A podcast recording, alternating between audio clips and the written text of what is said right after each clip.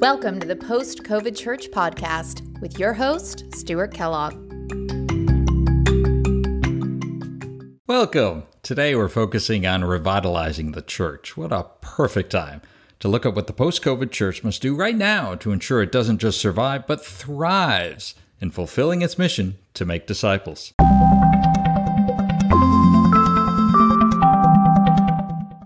My guest, Dr. Harry Reeder, senior pastor of Briarwood Presbyterian Church in Birmingham, Alabama since 1999. Dr. Reeder led several churches before then, and his experience in successfully building and leading churches has led to his Embers to a Flame ministry, focusing on helping all types of churches revitalize. His Doctor of Ministry degree is from Reformed Theological Seminary in Charlotte, where he and his wife Cindy are from. Dr. Reeder is a teacher and writer We'll be talking about his book, From Embers to a Flame How God Can Revitalize Your Church. Welcome, Dr. Reeder. Yes, sir. Thank you. When you wrote From Embers to a Flame, you noted that four out of five churches in the U.S. had plateaued or declined. When we're on the other side of this pandemic, do you think things will get better? No, sir. I think, in fact, if anything, it's going to accelerate. I think the uh, movement of progressive Christianity is going to be as harmful to the uh, to biblical Christianity and a church being on mission on a on its biblical mission and message and ministry as Christian liberalism was in the uh, 19th to 20th century. I think the 20th to 21st century um, invasion permeate per- penetration of progressive Christianity is going to do the same thing. In other words, I think progressive Christianity is cut from the same bolt of cloth as liberal Christianity. And both of them ultimately will adulterate the message of Christianity because it misses the mission of Christianity. How do you define the two, and how do you differentiate liberal from progressive Christianity? Well, I, I don't think I, um, I, there is a slight difference, but I don't think it's much. Um, that's why I recommend J. Gresham Machen's book, Christianity and Liberalism. Uh, the key word in the title of the book is the word and. In other words, Christian liberalism is really not Christianity. It's an adversarial Christianity. Now, that doesn't mean that some people in liberal Christian liberal churches or liberal churches aren't Christians. Uh, and even some leaders, uh, they're not all wolves in sheep clothing. Sometimes they can be sheep in wolves' clothing. But the system is opposed to Christianity. Uh, it has the wrong mission, it has the wrong motivation, and it ends up with the wrong message because ultimately mission will control your message. If you believe the mission of the church is social justice, you'll end up with a social gospel.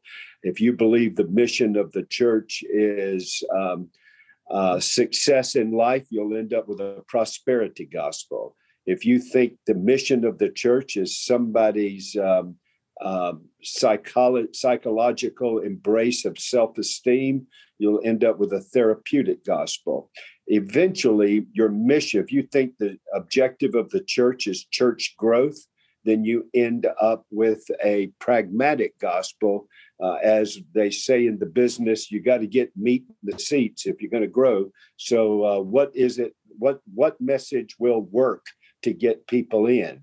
And that becomes a pragmatic gospel and you lose the gospel message that god in his grace saves sinners from the power, the penalty, increasingly the practice, and one day the presence of sin uh, through the atoning work of Christ and the power of the Spirit of God using the Word of God. That message becomes adulterated and eventually apostatizes. Let's talk about that term social justice. Too often it conflicts with the biblical view of justice, doesn't it? I believe Christianity produces biblical justice uh, justice that is defined not by cultural tools of Marxism, but by biblical tools of the gospel and the word of God, specifically the law of God. How do you love your neighbor? Uh, and how do you love the Lord with all your heart, soul, and mind? And therefore, how do you love your neighbor as yourself? And there is a difference between the social tools that produce social gospel and the biblical tools. You see, if I could just say this, Stuart, the, the church's mission is narrow make disciples. Its message is comprehensive teach them to observe all that I have commanded you. And the result is we turn out Christians that are salt of the see the Christian's mission is broad whether you eat or drink or whatsoever you do, do all to the glory of God. Uh, you're the salt of the earth. You are the light of the world. What does God require of you? Do justice, walk humbly with God, love mercy. Well, they can't do that. They the Christian cannot have that broad mission where all of life is governed by a devotion to Christ unless the church stays on mission to make disciples on message, a gospel based teaching of the whole counsel of God, and in ministry of worship, evangelism, discipleship, and loving one another well. Your focus is on revitalizing the church. You call it a biblical fitness plan with First Timothy as the model. Can you outline what that fitness plan looks like? Well, I, I believe uh, I believe if you go to the Great Commission, what is the imperative? Make disciples. What is the message? A gospel framed teaching of the whole counsel of God, teaching to observe all that I've commanded you. What are the ministries? Well, he says you got to go. That's evangelism. He says you've got to baptize. So, what the believer and the household was baptized and added to the church. That means we love one another, enfolding. Then what do you do? Teach them. That's discipleship, that's equipping. Then what did they do when they saw Jesus, these disciples? They worshiped him. So we call a gospel healthy church that's on mission, on message, and in ministry a well church.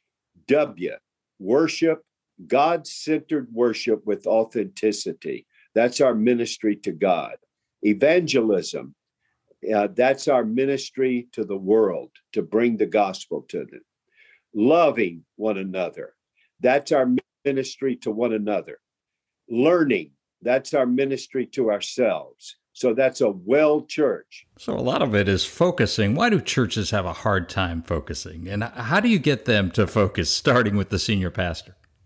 Well, I just tell them, look, I, the churches being plateaued or declining uh, and losing no conversions, only older people, not reaching younger people, no excitement, no God centered worship, worship that's either manipulative for entertainment or dull and morbid because of of, um, of just uh, vain repetitions without the sense of what I'm doing, how I'm doing it listen, we know the symptoms of a dying church. So what do we do about it?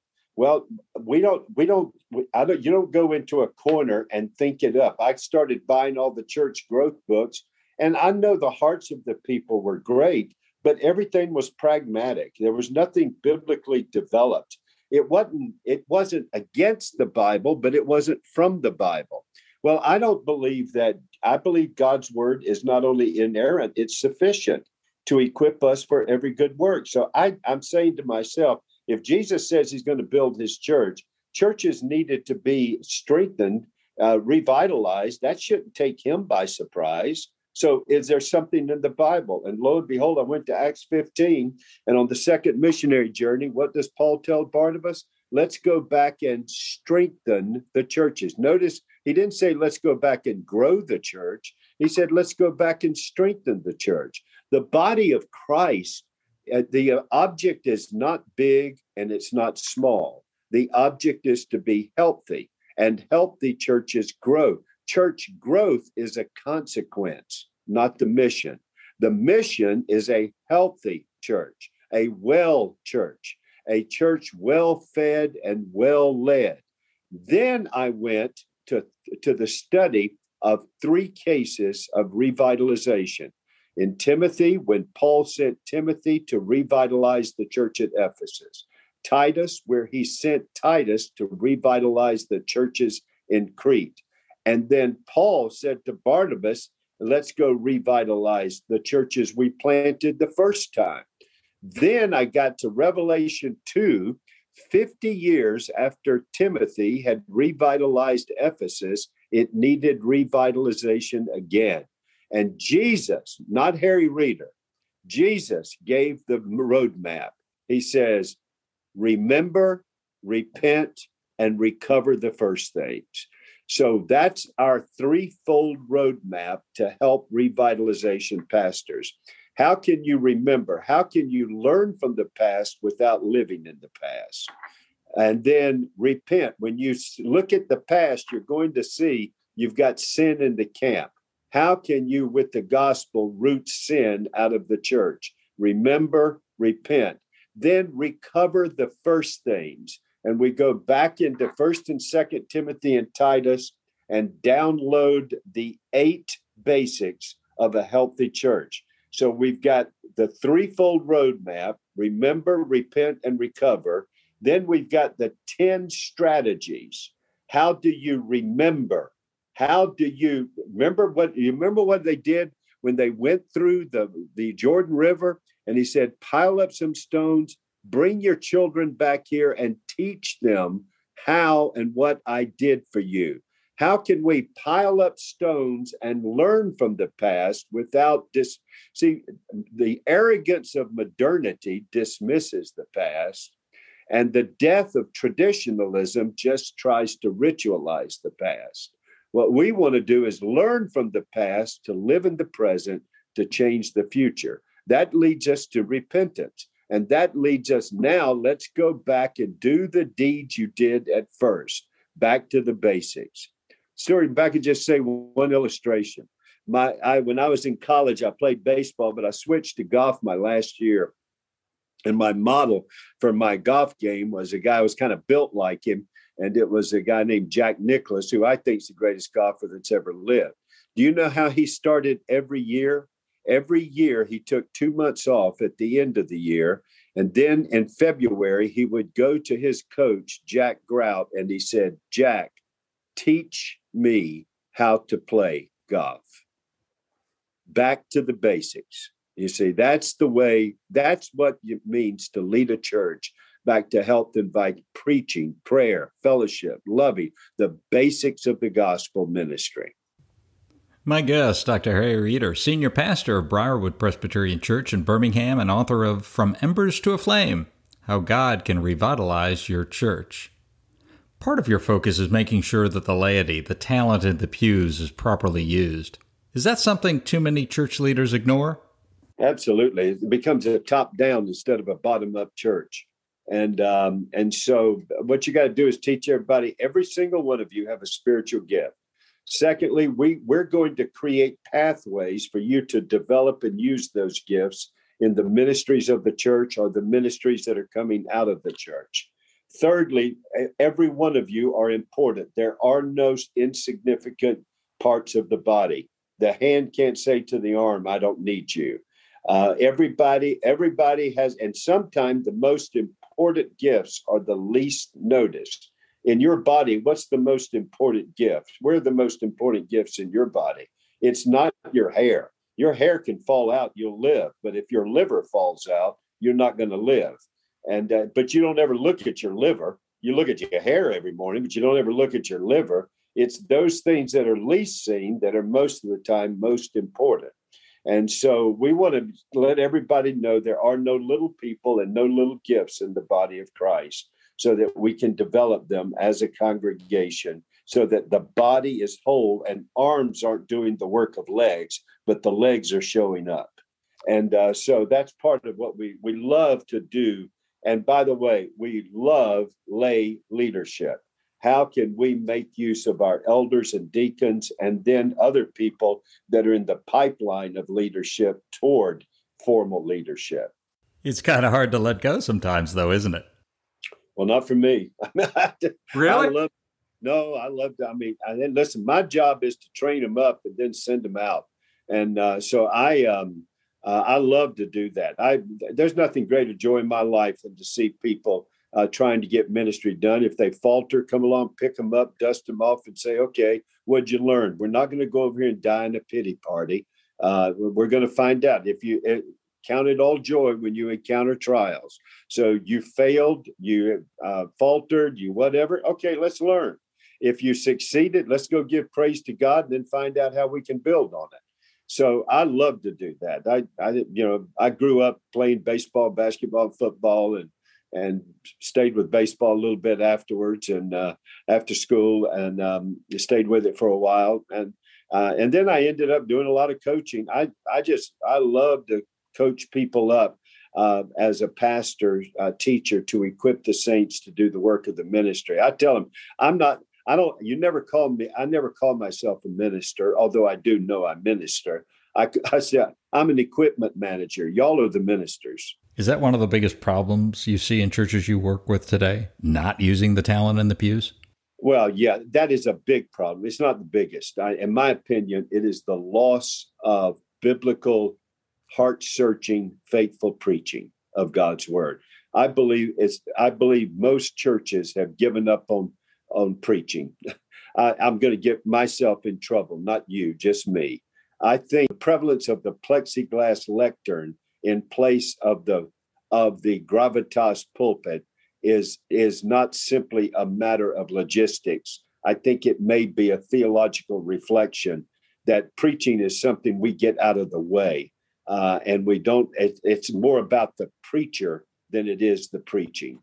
Uh, you know, out of the Reformation, they put a black gown on the preacher to elevate preaching and block out the preacher. The preacher was blocked out.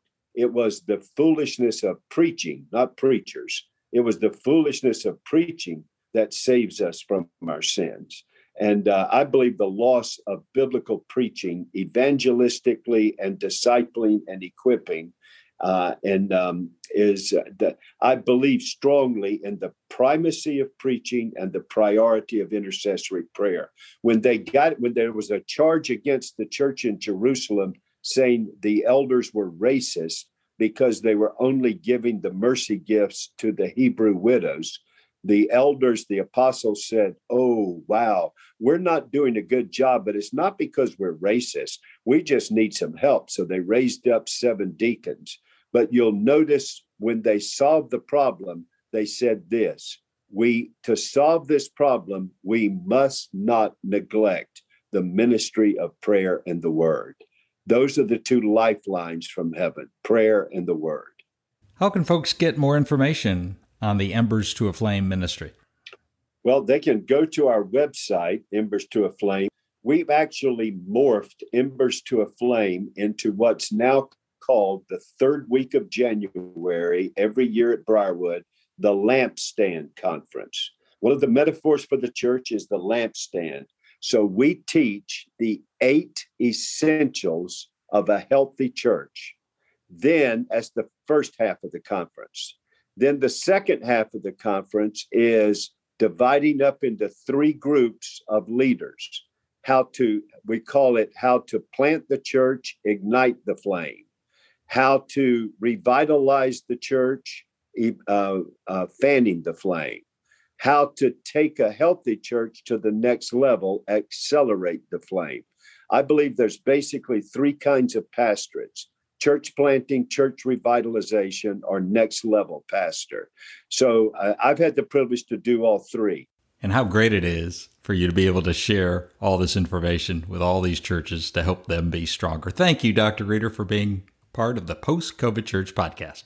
Well, Stuart, thank you for your ministry and your concern and heart for Christ Church. There is one institution in this world that's headed to the new heavens and the new earth, and that's the Church of Jesus Christ. And we have the privilege to not only be in her, but some of us have the privilege to lead her. Praise the Lord. There's no higher calling. And thank you for listening to the Post COVID Church podcast. Our mission helping the church share more of the good news in the face of persecution, hostility, and disinterest. You can find a transcript of our talk on the website, thepostcovidchurch.com. Just click on the show title. Also on the site, all the archive material from the last year. Thank you so much for listening. I'm Stuart Kellogg. Thank you for listening to the Post COVID Church podcast. You can find much more at the Post COVID Church group on Facebook or on the website, thepostcovidchurch.com.